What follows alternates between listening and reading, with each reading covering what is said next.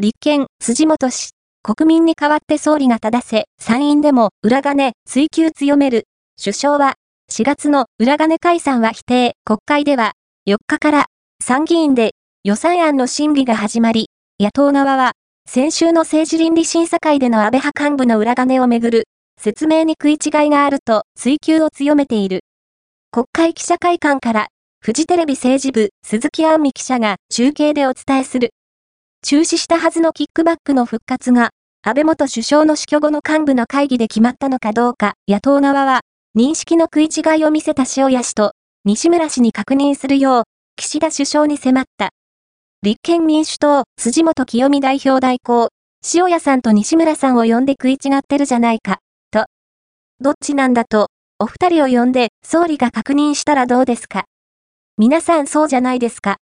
岸田首相、実態についてどこまで把握することができるのか、しっかりと把握しなければならない立憲民主党、辻元清美代表代行、やる気ないんですか？